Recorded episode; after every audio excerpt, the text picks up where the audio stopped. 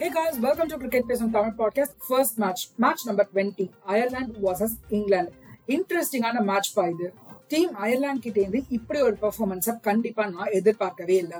First bat பண்ண Ireland hundred and fifteen ரன்ஸுக்கு all out ஆனாங்க.